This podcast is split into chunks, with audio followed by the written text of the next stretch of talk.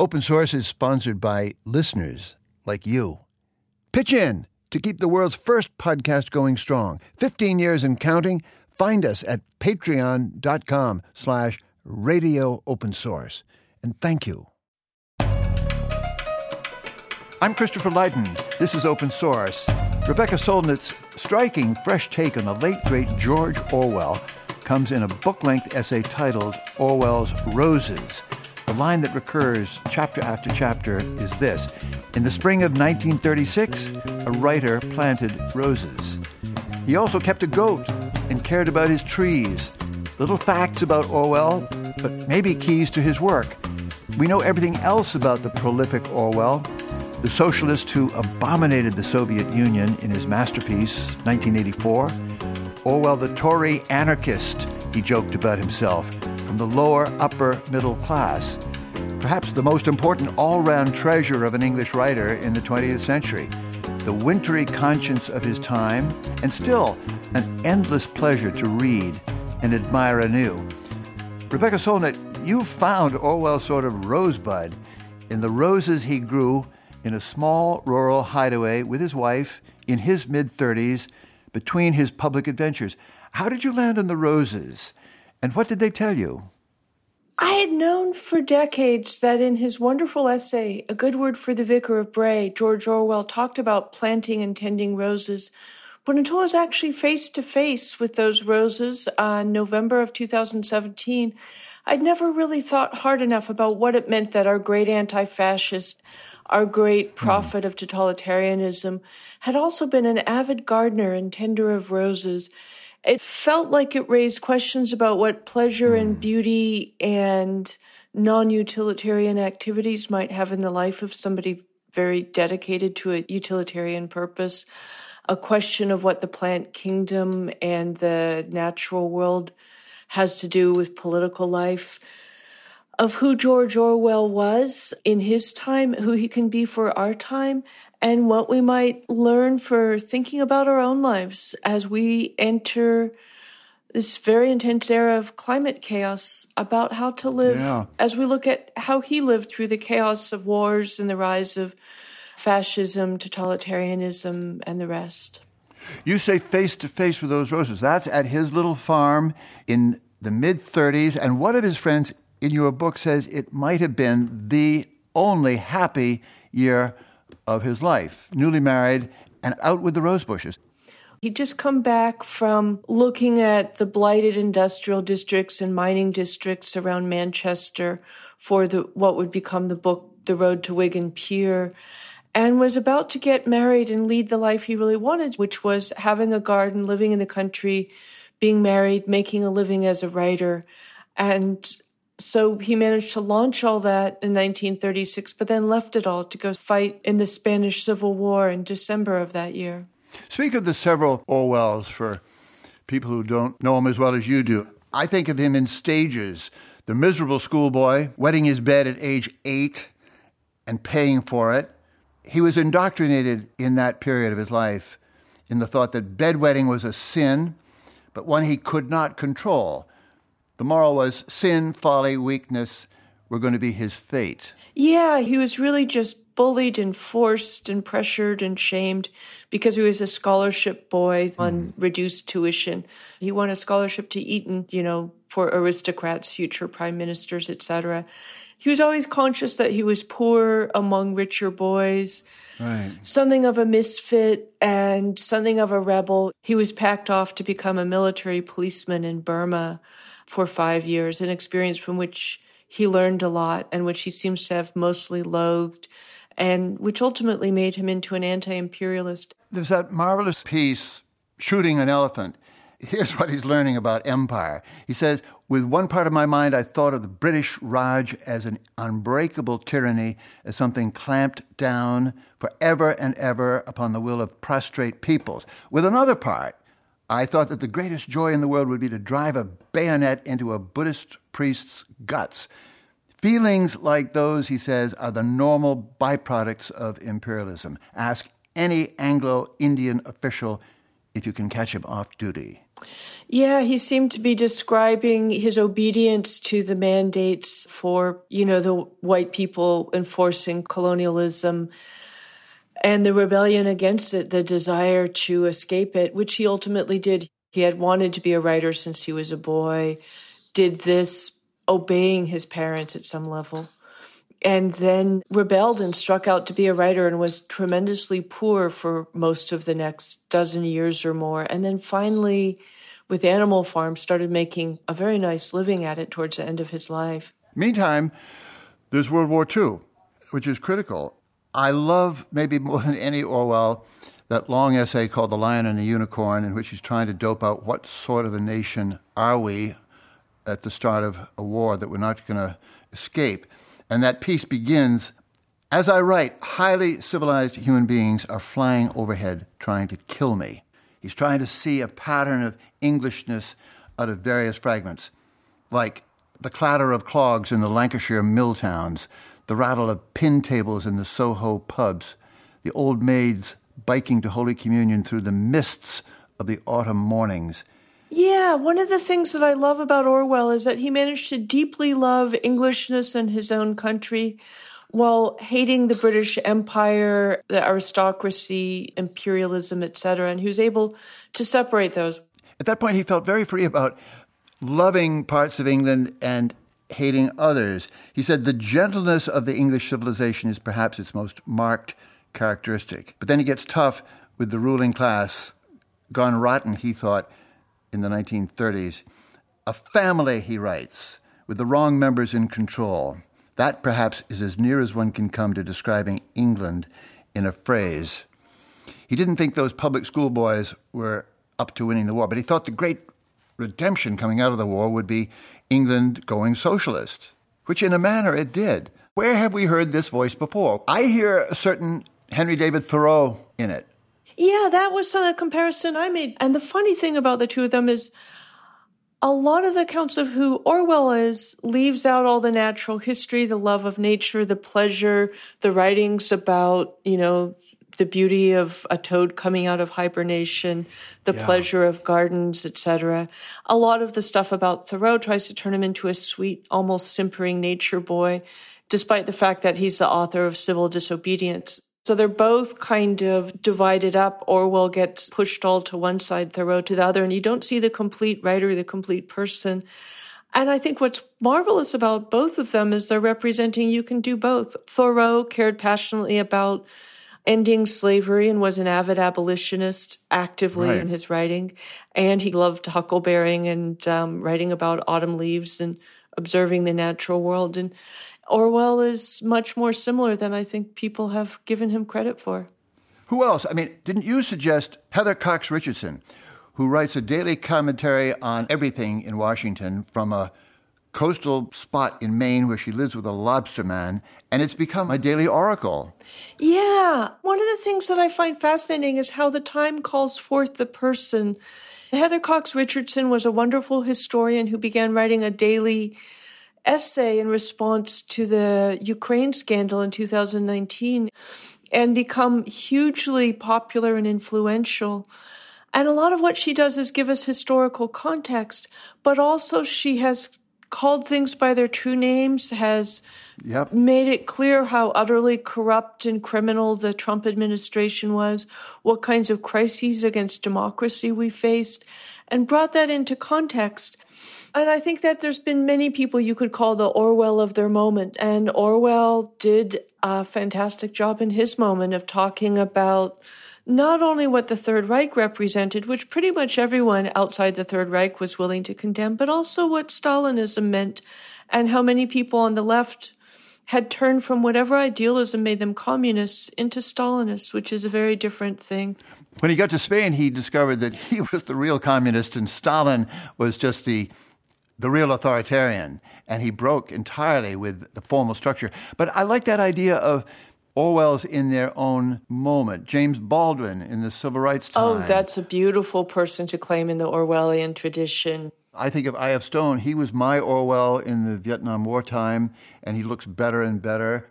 And I think they're all around us. You can look at Rachel Carson um, writing about pesticides yeah. in a groundbreaking way. You can look at Betty Friedan's The Feminine Mystique. You can look at so many people kind of breaking open, you know, what was closed up and unseen in society. So many people standing up for justice. Orwell, I think, stands out as exceptional because of the depth of his vision, his courage, and his sheer power and grace as a writer. But I think we always have a hmm. lot of people trying to do that work. And you can think of Bryan Stevenson against the death penalty. Yep. You can think of Black Lives Matter. You can think of so many human rights people, so many people denouncing corruption in government, all the whistleblowers, Edward Snowden exposing what the NSA was doing to our privacy a dozen years ago. It's about Big Brother, too. I mean, it's about surveillance in our time. It's almost a sequel to 1984. And of course, Big Brother is watching you, and I speak from San Francisco, which has been devoured whole by Silicon Valley. Yeah, our Orwell today would point out that our Big Brother in the 2020s has corporate labels all over him Apple, Google, Starbucks, Verizon, Exxon, Goldman Sachs not to mention the NSA. Yeah, but a lot of the surveillance is coming specifically from the tech companies who have what I always like to say capacities that Stasi, the FBI, and the KGB could never dream of. You know, you install Nest stuff in your house or an Alexa device from Amazon, and it can turn into a two way monitor, just like they have in the homes in 1984, except that it's much more sophisticated. And one of the funny things in the dystopias like 1984, they have to force this technology on us. These days, a lot of people eagerly spend a lot of money to bring it into their lives and don't recognize or don't care that they've set themselves up for surveillance.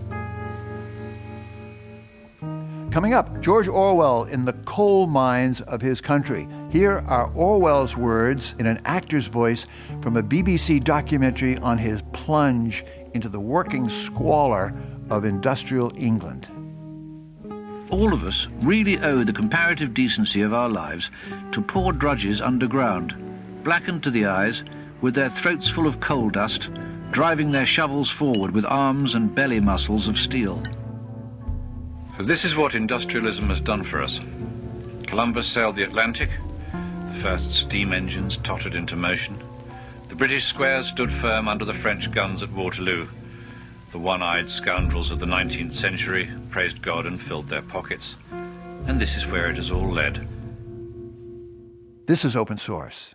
The roses George Orwell grew become the image of the writer's soul the fixed point for many departures in his life and in Rebecca Solnit's account of him. Coal is another big digression in her story. She's giving us a lesson, by the way, in how she and Orwell and other great ones write essays, pivoting off one passion into another. Just before Orwell planted those roses, which I had read about, and with the fruit trees he planted at the same time as he started the garden in Wallington, that all happened right after he'd come back from the industrial and coal mining north and been really kind of shocked and horrified and awakened by what he saw. And so it felt like that made the garden almost the antithesis. You see something dead and ugly and destructive and mm-hmm. alienated. You go try and make something that's the opposite of that, which a garden, both a vegetable garden and a flower garden that he started, what was or could be.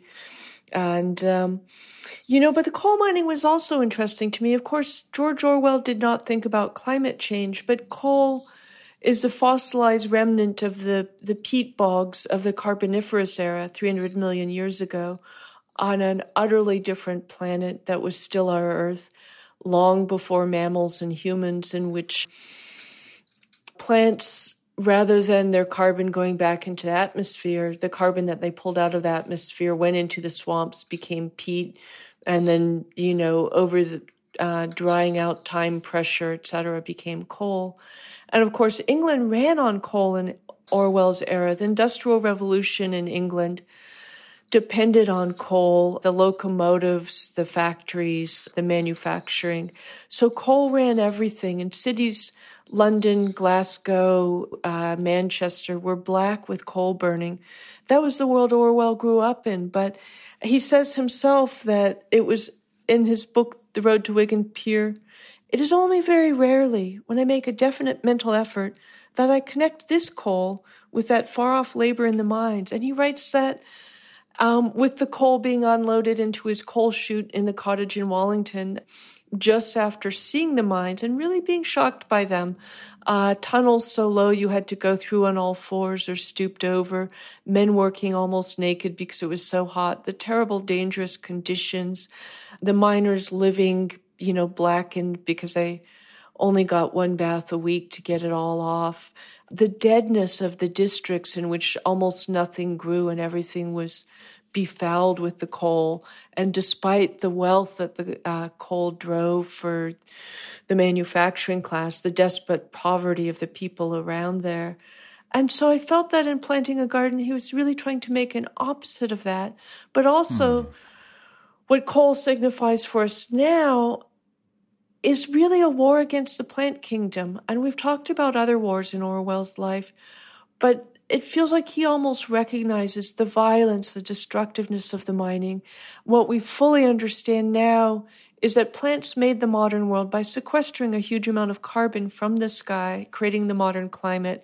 We've reversed that by pulling up lots of oil and gas and coal and burning it, putting its carbon back in the sky as carbon dioxide, creating global warming and cl- climate chaos. So we can now look at mining with a different kind of horror and dread than he had. Um, right. but it did feel like he understood it as kind of a war against nature, a kind of ugliness and destructiveness and alienation, and coming straight back from that to plant his first real garden beyond the allotment gardens he'd planted a few places, is really trying to be the antithesis of that in some way. Fascinating. Even in 1984, after reading your book, Rebecca, one sees incidental passages where Orwell is talking about nature, about the calm pleasures of a cozy fireplace, of a time of life entirely out of the machine age. And it comes up in so many interesting varieties. What are your favorites when he's speaking his kind of ideal of the rural life? Beyond 1984, Animal Farm, and another of his early novels, I began reading Orwell in earnest when I bought an ugly, cheap used anthology of his work that included a wonderful essay called A Good Word for the Vicar of Bray, and it's Orwell at his most casual and cheerful. He talks about the Vicar of Bray, who was the subject of a, a comic song because he kept switching sides in the religious wars. He was he survived by being fickle, but he also planted a yew tree, which Orwell had gone to see, and it was a quite beautiful ancient, enormous tree. And then Orwell is off and running and is talking about you can be quite a bad person, but plant trees that may outlive anything else you do. And then goes and talks about going to go see the garden he had planted in Wallington in 1936. Uh, this is an essay he wrote in the spring of 1946. An aside I'll throw in, because I was so shocking when I fully understood it, the reason he went back to Wallington in 1946 is that he was giving up the lease after 10 years on that cottage. And he had, was actually terrified to go back and revisit the scenes of his of his marriage. His wife had died the year before. He was quite devastated by her death, and yet he went back and wrote these a couple quite cheerful nature essays of sorts, or essays about the natural world anyway. One is the good word for the Vicar of Bray, that's about planting things and coming and seeing that his own roses and fruit trees are flourishing 10 years later. And, you know, there's so much of his work that I like. And you look at him again, and as I did after encountering his roses, and you find that there's passionate descriptions even in his grimmest books of the natural world, in the trenches in the Spanish Civil War, he's looking at what trees are in bloom and seeing peasants wear, he says, saucer sized wild roses tucked behind their ear. And in 1984 itself, Winston is constantly looking for beautiful things. He dreams about this place he calls the Golden Country, and it's a very ordinary English landscape, not exceptional, extreme. It's not alpine or tropical or amazingly lush. It's just ordinary with molehills and trees and etc. And part of what makes 1984 anything but a realist novel or even a realistic sci-fi novel is that at least twice the things Winston dreams about then happen.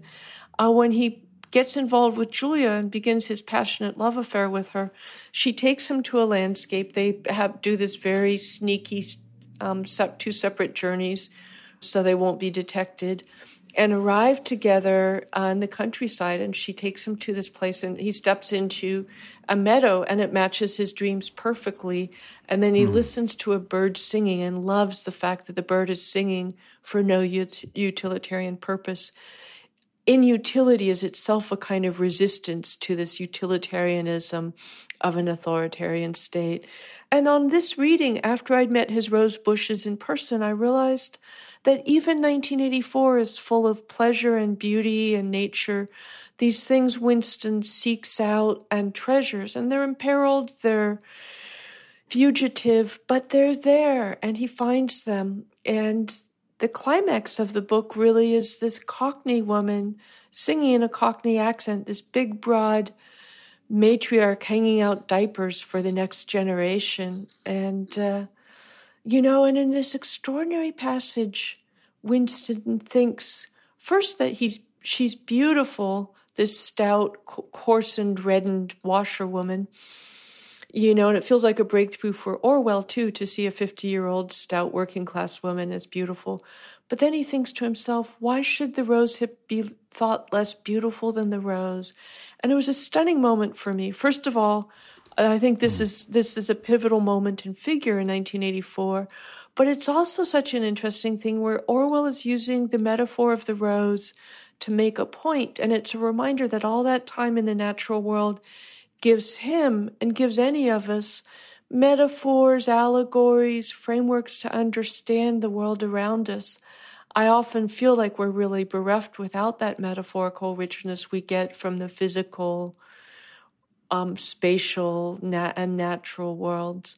And you see him putting it to work in this metaphor in Winston's thought as he looks at this woman who stands there like an earth goddess, you know, hanging out the, mm. the diapers that represent some kind of care for the future, singing this song that's about a lost love and nostalgia for the past, but about love and emotion, things you're not really supposed to have in that world and just the sheer power and steadfastness.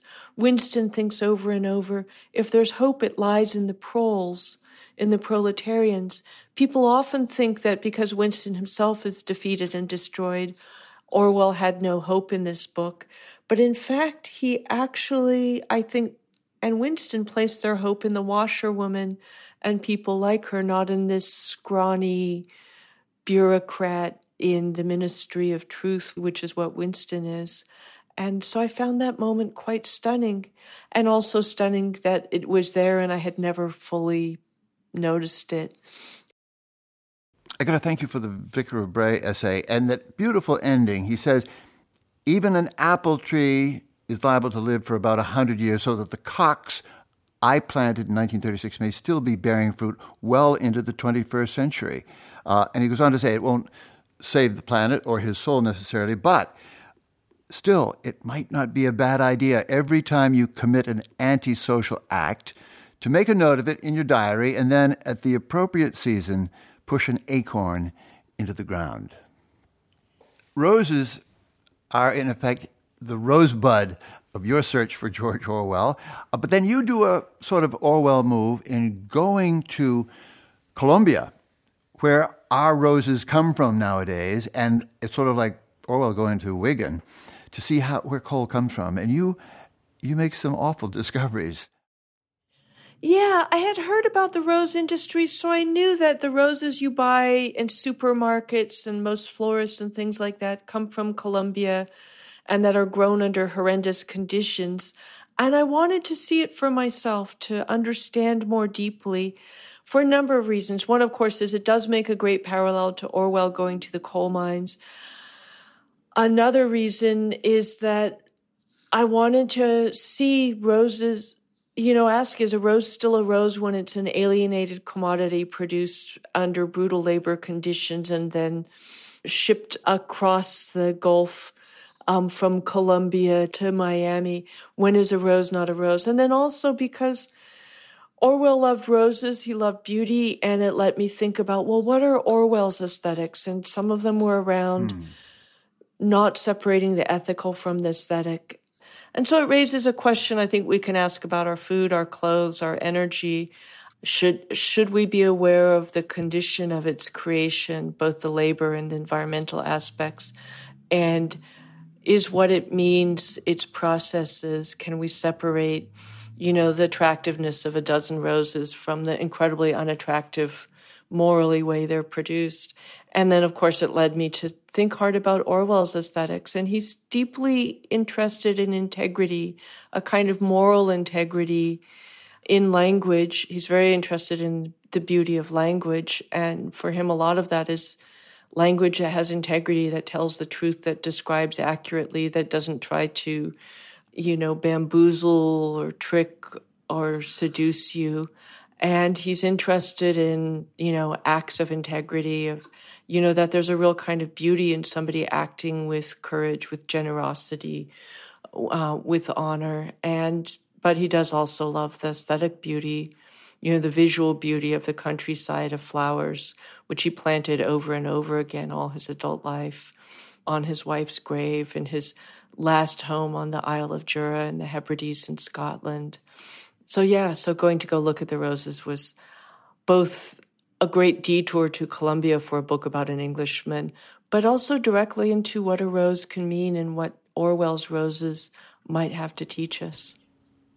I'd ask you, just for example, what he looks like to you. And I'd start by just pointing out a couple of things.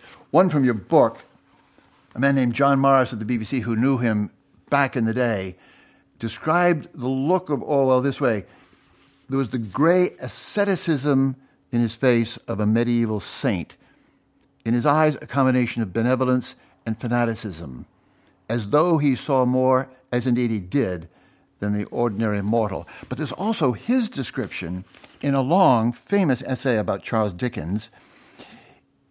He saw in the face of Dickens the face of a man who's always fighting against something, but who fights in the open and is not frightened. The face of a man who is generously angry. In other words, of a 19th century liberal, a free intelligence, a type hated with equal hatred by all the smelly little orthodoxies which are not contending for our souls.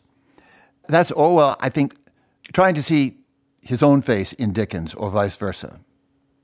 What do you see?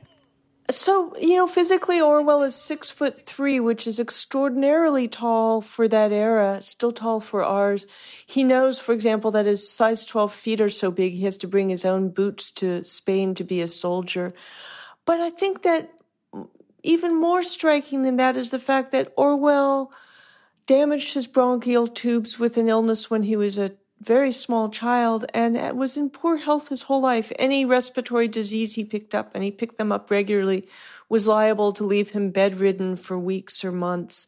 And then someplace, maybe Spain, he contracted the tuberculosis that would kill him at 46. And so one of the things that I think really shapes him is that he spends a lot of time being incapacitated and ill, and I think he's very aware of his mortality in a way a lot of people, particularly young people, aren't. And some people, I think that makes them very frightened and depressed and careful. With Orwell, there was a kind of carpe diem, a sense that since I don't have an endless amount of time and may not have very much, I might as well live fully. He, and he had a very martial spirit. You know, going to Spain when you were not a particularly healthy guy, um, and already subject to hemorrhages and lung illnesses. You know, going to Spain to fight in the trenches through the the winter and the spring um, is pretty damn tough. And of course, that made him so sick that he went to Morocco to convalesce. He had had a collapse and spent months in a sanatorium after coming back from Spain. I'm trying to sum up the things that I've learned from your book, and and I must say, an immersion in George Orwell again. The first one, maybe least important, but is that he was self consciously an artist uh, from a very early age. in every book, at some point, he says explicitly, he's striving for an aesthetic mark, even more than maybe than a political point. Yeah, he writes about um, apprenticing himself to become a writer by just describing things around him in his head as though he were writing them down the way that you know you would if you're writing a memoir or a novel. And he also is very clear that he finds, uh, you know, no matter how committed he is to a political goal, the aesthetic never leaves. There's a passage in the essay Why I Write, also part of his great motherlode of essays in 1946 before he starts 1984 later that year.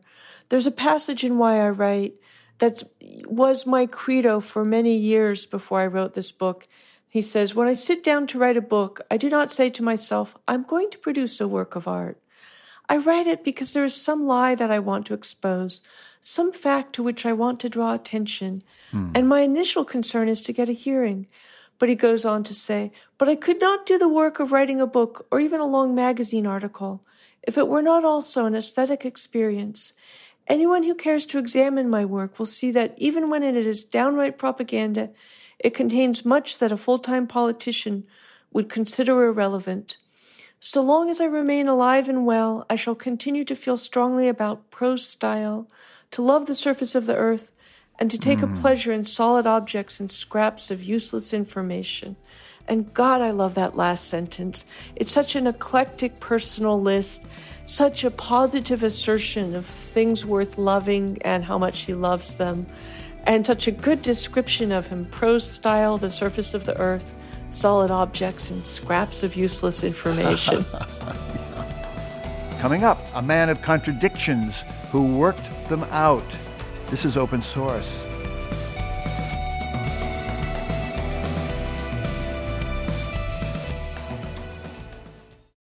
What I'm learning from Rebecca Solnit is that George Orwell fed and grew on the tensions in his resume and himself. Born in India, he was a child of the British Empire more than of England. Five years as an imperial policeman in Burma made him a fierce anti imperialist. He was a natural left winger who came to draw a hard line against Soviet communism. Changing his name from Eric Blair to the made up George Orwell may have been a way of orphaning himself out of his ancestry. It's hard to tell what he wanted to leave behind. When he was young, he was prejudiced against Scottish people, and his real name, Eric Blair, Blair is a Scottish name, so it could have been that.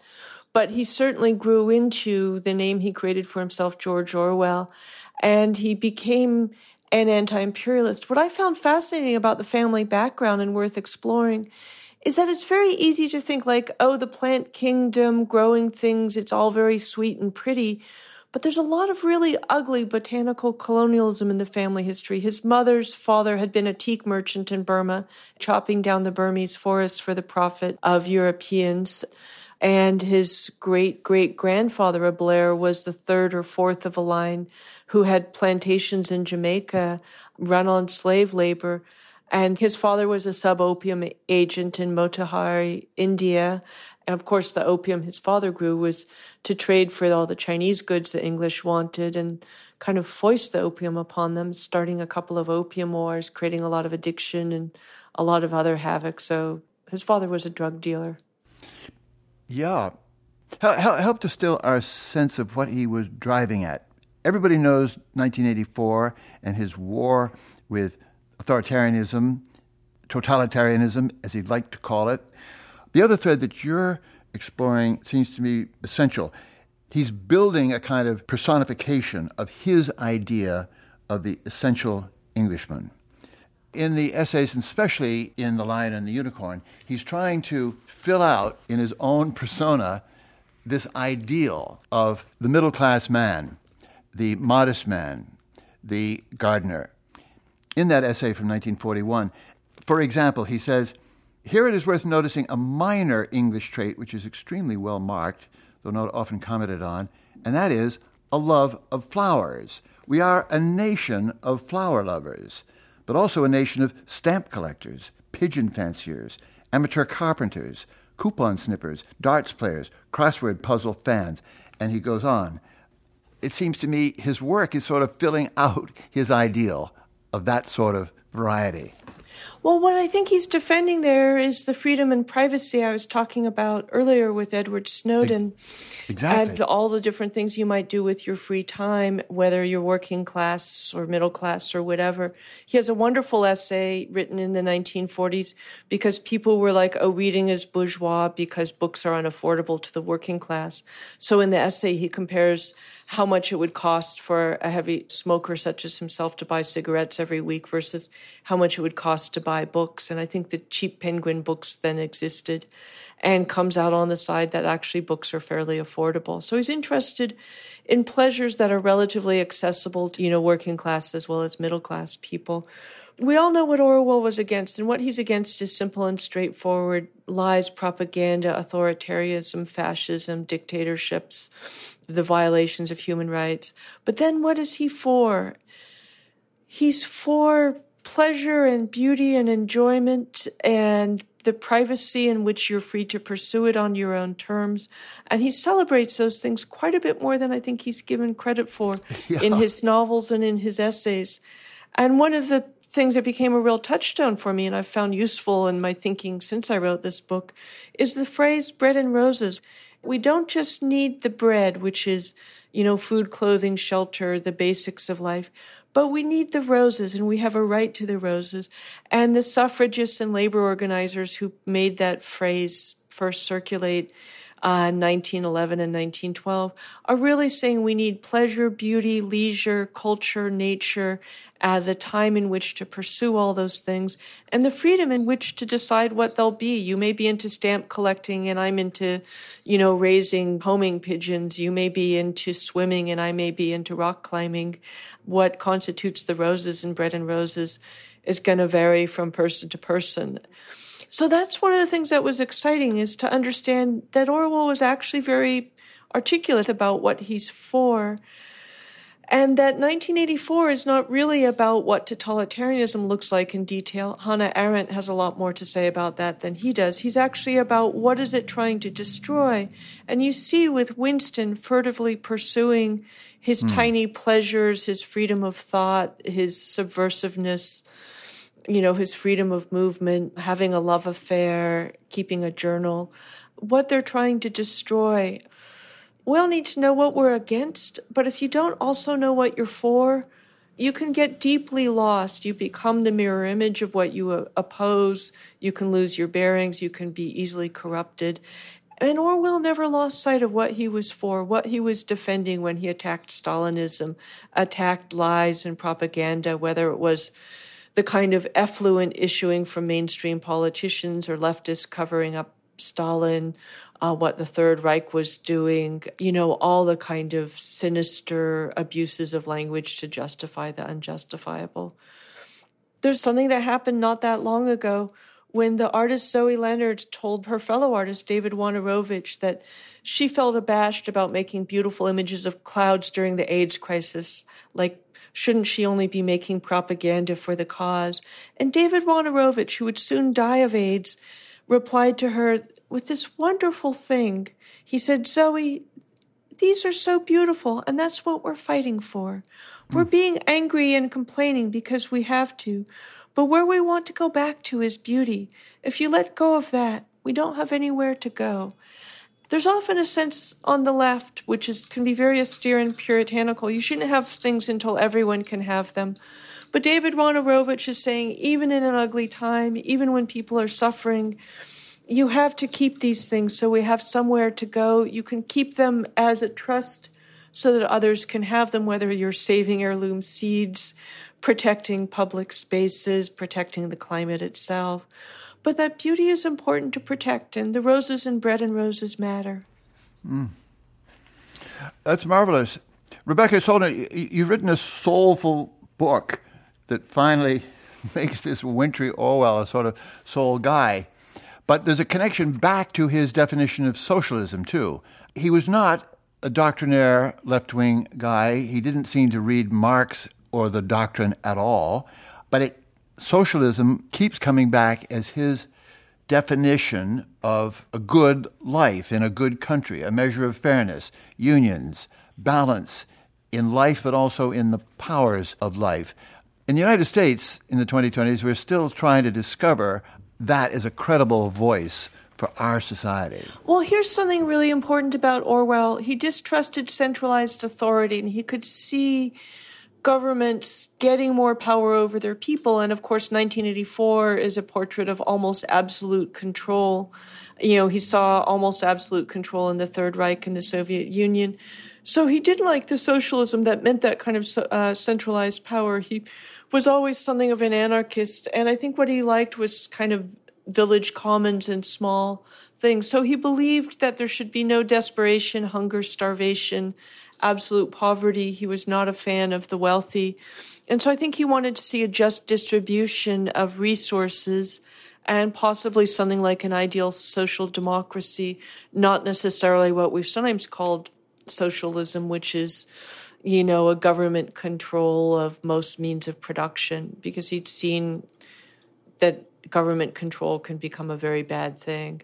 And of course, a lot of what governments do in, you know, our non-socialist countries is protect the aggrandizement of the rich and justify the impoverishment of the poor. Certainly that's happened in our own country over the past 40 years. We've gone from a relatively just economy to one that's produced a lot more financial desperation, indebtedness, and a lot more obscene wealth as we dismantled the tax system and the social safety nets. Rebecca Solnit, how would that Orwell sense of a socialist society play in the United States if people heard it, even from him or from you? Well, I think they're hearing it a lot. I the Democratic Socialists of America are talking a lot. Young people are beautifully unenamored of capitalism and believe that there are alternatives. And if you ask someone, they'd say, Oh, we're a capitalist society, but parents don't bill their children for the pleasure of being raised by them. You know, huge numbers of us volunteer for causes, work in soup kitchens, give things away, make donations just make dinner for our friends or help a stranger. What actually keeps our society going is all this anti capitalism that, you know, helps the homeless, connects us to each other, is how families and friendships, church groups, uh, social networks work. And so there's actually a huge amount of anti capitalism in the warm relations we have with each other and how that leads to the flow of goods and services that are not for profit. One of the things that really cheered me up at the beginning of the war on Iraq in 2003 was someone told me there's 7,000 groups in the United States devoted to protecting rivers. And those are people hmm. who see rivers as something other than commodities to dump your effluent into or somehow profit off or privatize. I think we might see Orwell as very much one of us um, doing all those things as a father, as a gardener, as a neighbor, as somebody who was very enthused about grazing his goats upon the common, somebody who often stepped up in defense of the vulnerable, of the poor themselves. So I think he would seem quite familiar. And I think that quite a lot of us share those values. Yeah, I share them more after reading Orwell. But I'm wondering is would the Orwell touch make these ideas and ideals more palatable than, say, Bernie Sanders got to make them? Well, I think actually a lot of people have. I know Elizabeth Warren talking about taxing the rich, Alexandria Ocasio Cortez, Deb Haaland talking about indigenous land rights, etc. That we are shifting away from everything as a commodity to talking about things like the upper atmosphere that are another kind of commons, talking about gift exchange, mutual aid, which was a huge thing in the pandemic. I think that Orwell would join a conversation that we're already having and that lots of us are actually powerful voices in already. I see it all around me. Yeah. Any particular Orwell essay to send us all to? Oh my gosh, there's so many good ones. I actually think his essay in praise of the common toad, which is easily found online, is evidence of what a great nature writer he was. But of course, nature writing is such a misnomer because usually people writing about nature are also talking about values, beliefs, sometimes spirituality, politics. Um, Why I Write is still a beautiful essay. Politics in the English language is still great. Too good. I love a good word for the Vicar of Bray. And then just the sheer pleasure of these minor essays of his about the pleasure of junk shops, of English weather, English cookery. An English cup of tea. Yeah, no, he has very strict ideas about what constitutes a good cup of tea and a wonderful essay about what would make an ideal pub. He invents a fictitious pub called the Moon Underwater so it can have exactly everything he thinks is best. Apparently, has so inspired people that there are a few pubs named the Moon Underwater now trying to live up to his ideals. And there ought to be. I'm just looking for some thoughts on the common toad from 1946. It's a wonderful essay that, like any great essay does, does a lot of different things. It celebrates how beautiful a toad can be, celebrating its golden eye. He writes, At this period, after his long fast, the toad has a very spiritual look, like a strict Anglo Catholic towards the end of Lent. His movements are languid but purposeful. His body is shrunken, and by contrast, his eyes look abnormally large. This allows one to notice what one might not at another time that a toad has about the most beautiful eye of any living creature. But the funny thing is, he describes the toad in the male singular as he over and over. And it, you know, he's emaciated, amorous, and it begins to sound like the widowed Orwell, who's also um, emaciated and rather amorous at this period. And then he also mentions atom bombs and becomes defiant that like people would try to stop him from these pleasures of observing toads in the natural world, but he defies them and is, you know, sort of insistent that he will go on doing this whether or not they like it. They can't stop him. So it covers a lot of ground and it's just I keep wanting to call things Orwellian in the sense of so characteristic of the man. And of course, the word has come to mean something very different, namely something that's sinisterly, manipulatively dishonest and destructive. But um, it is deeply Orwell, if not Orwellian, this sort of celebration of the toad that is also the celebration of independence, a warning about atom bombs. Here we go. Here's a lovely sentence, maybe to go out on. How many a time have I stood watching the toads mating, or a pair of hares having a boxing match in the young corn, and thought of all the important persons who would stop me enjoying this if they could. But luckily, they can't. Is that it? That's it. We've covered so much ground, Rebecca, but can you sum up why this man, not only he's, he's the all-time hero of journalists and inspiration of every reporter I know, but for all of us, just for the readers, what is it we cherish more and more about this man? His range, his, his style, his learning. He, he knew English literature in a most extraordinary way. But what is it that's so essential to the rest of my life in this man?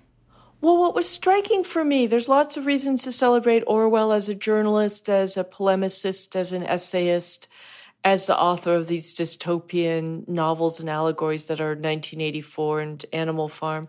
But what was striking for me was how much time he devoted to pleasure, to joy, to pursuing, you know, these things that were not officially the work itself. And it felt like in that, you know, there's often people around to tell you what you're doing is indulgent, unnecessary, luxurious bourgeois, like the lady who wrote in to tell him that flowers are bourgeois. And it felt like if Orwell made time for pleasure, for pastimes, for wandering aimlessly, for doing things that didn't have obvious productivity goals attached to them, it really staked out room for any of us. And it actually, for me, was about what should a deeply committed life look like? We're often told you should just be endlessly devoted to the cause in ways I've seen people do and burn out, become bitter, impossible to work with. And Orwell really paces himself. There's a sense that these things he takes so much pleasure in sustain him and make him the person who can also hmm. stand up against fascism, authoritarianism, who can also think so deeply about the state of the world and its alternatives. So I think it's really about the relationship between pleasure and politics, between the natural world and the human one about what a life might look like that's deeply engaged with the worst things in the world, but that isn't necessarily a miserable life, even so. Rebecca Solnit, I cannot thank you enough for giving us almost a new Orwell. My pleasure. Thank you so much.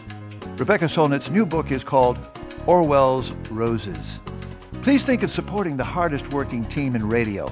You can leave a tip at radioopensource.org or by becoming a monthly subscriber on Patreon, where you'll find a growing audio library of conversations on all sorts of subjects. Find it at patreon.com slash radio open source. Our show this week was produced by Adam Coleman and George Hicks with engineering help from the WBUR production team. Mary McGrath is our truth teller. I'm Christopher Lydon. Join us next time. Join us every time for Open Source.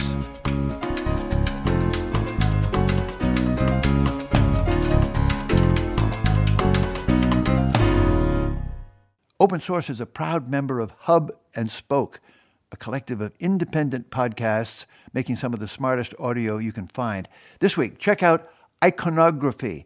It's a show about the icons, real and imagined, that define our sense of place. Listen to the episode Welcome to Amity Island, a deep dive into the 1975 Spielberg classic Jaws and the movie's connections to Martha's Vineyard. Listen at iconographypodcast.com or wherever you get your podcasts. And sign up with all the Hub and Spoke shows at hubspokeaudio.org. Hub and Spoke Audio Collective.